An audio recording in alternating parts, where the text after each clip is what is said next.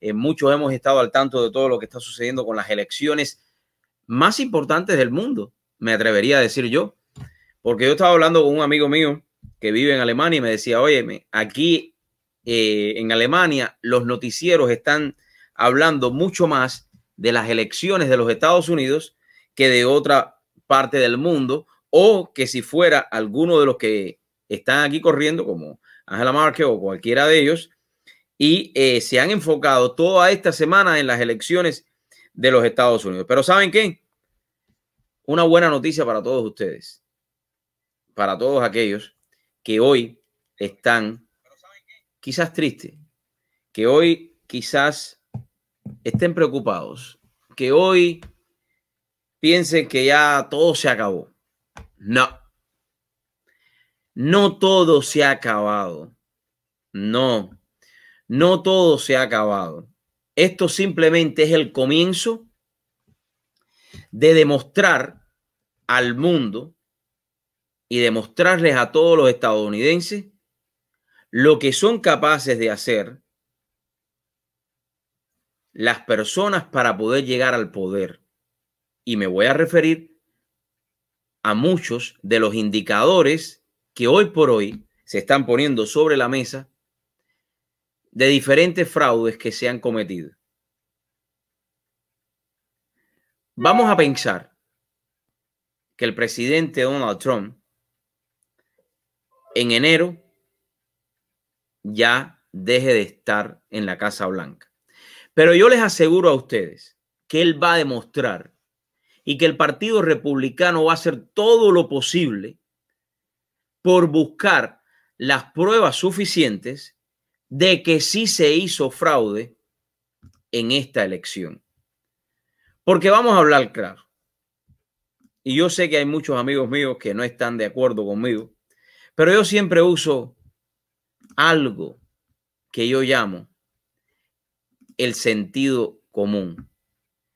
Y yo sé que muchos demócratas hoy por hoy están viendo esto, fíjate que, que están callados todos, ojo, todos están callados, muchos de ellos están callados. Callados. Eh, estaré hablando también de cómo la prensa en el día de ayer interrumpió una transmisión del presidente Donald Trump porque no les interesa. A la prensa nunca les ha interesado la figura de Donald Trump, ni a la prensa le ha interesado a los Estados Unidos tampoco. A las cadenas de televisión no les interesa ni usted, ni le interesco yo, ni le interesa a nadie. Y sí, se los digo a todos, y ojalá me equivoque. Ustedes lo único que les interesa es el rating y poder ganar más dinero a cuenta de los advertising. Eso es lo que le interesa a todas las cadenas de televisión o a la mayoría de ellos, para no generalizar completamente. Cuando nosotros vemos que han habido específicamente diferentes eh, lugares de votación donde se ha cometido algún tipo de fraude. Yo ahora, hoy por hoy, no le puedo presentar a ustedes las pruebas, pero yo estoy seguro que la campaña del presidente Donald Trump está presentando ya esas pruebas para llevar esto a las cortes. Porque no es imposible que de la noche a la mañana usted esté esperando las votaciones y entren 100 mil boletas y que todas vayan para Biden. Vaya, eso no lo estoy inventando yo y las pruebas están ahí. Si usted ve la fluctuación de cómo estaban entrando las votaciones, por ejemplo, en, en Pensilvania. Cuando nosotros tenemos un sistema de votación en la, Florida, en la Florida que en un solo día se pudieron contar todas las boletas y dar las, los resultados. Cuando estamos viendo que de un momento a otro detuvieron la contabilidad de las elecciones, de las boletas en esos estados. Y de un momento a otro, cuando se estaba ganando, hasta cierto punto en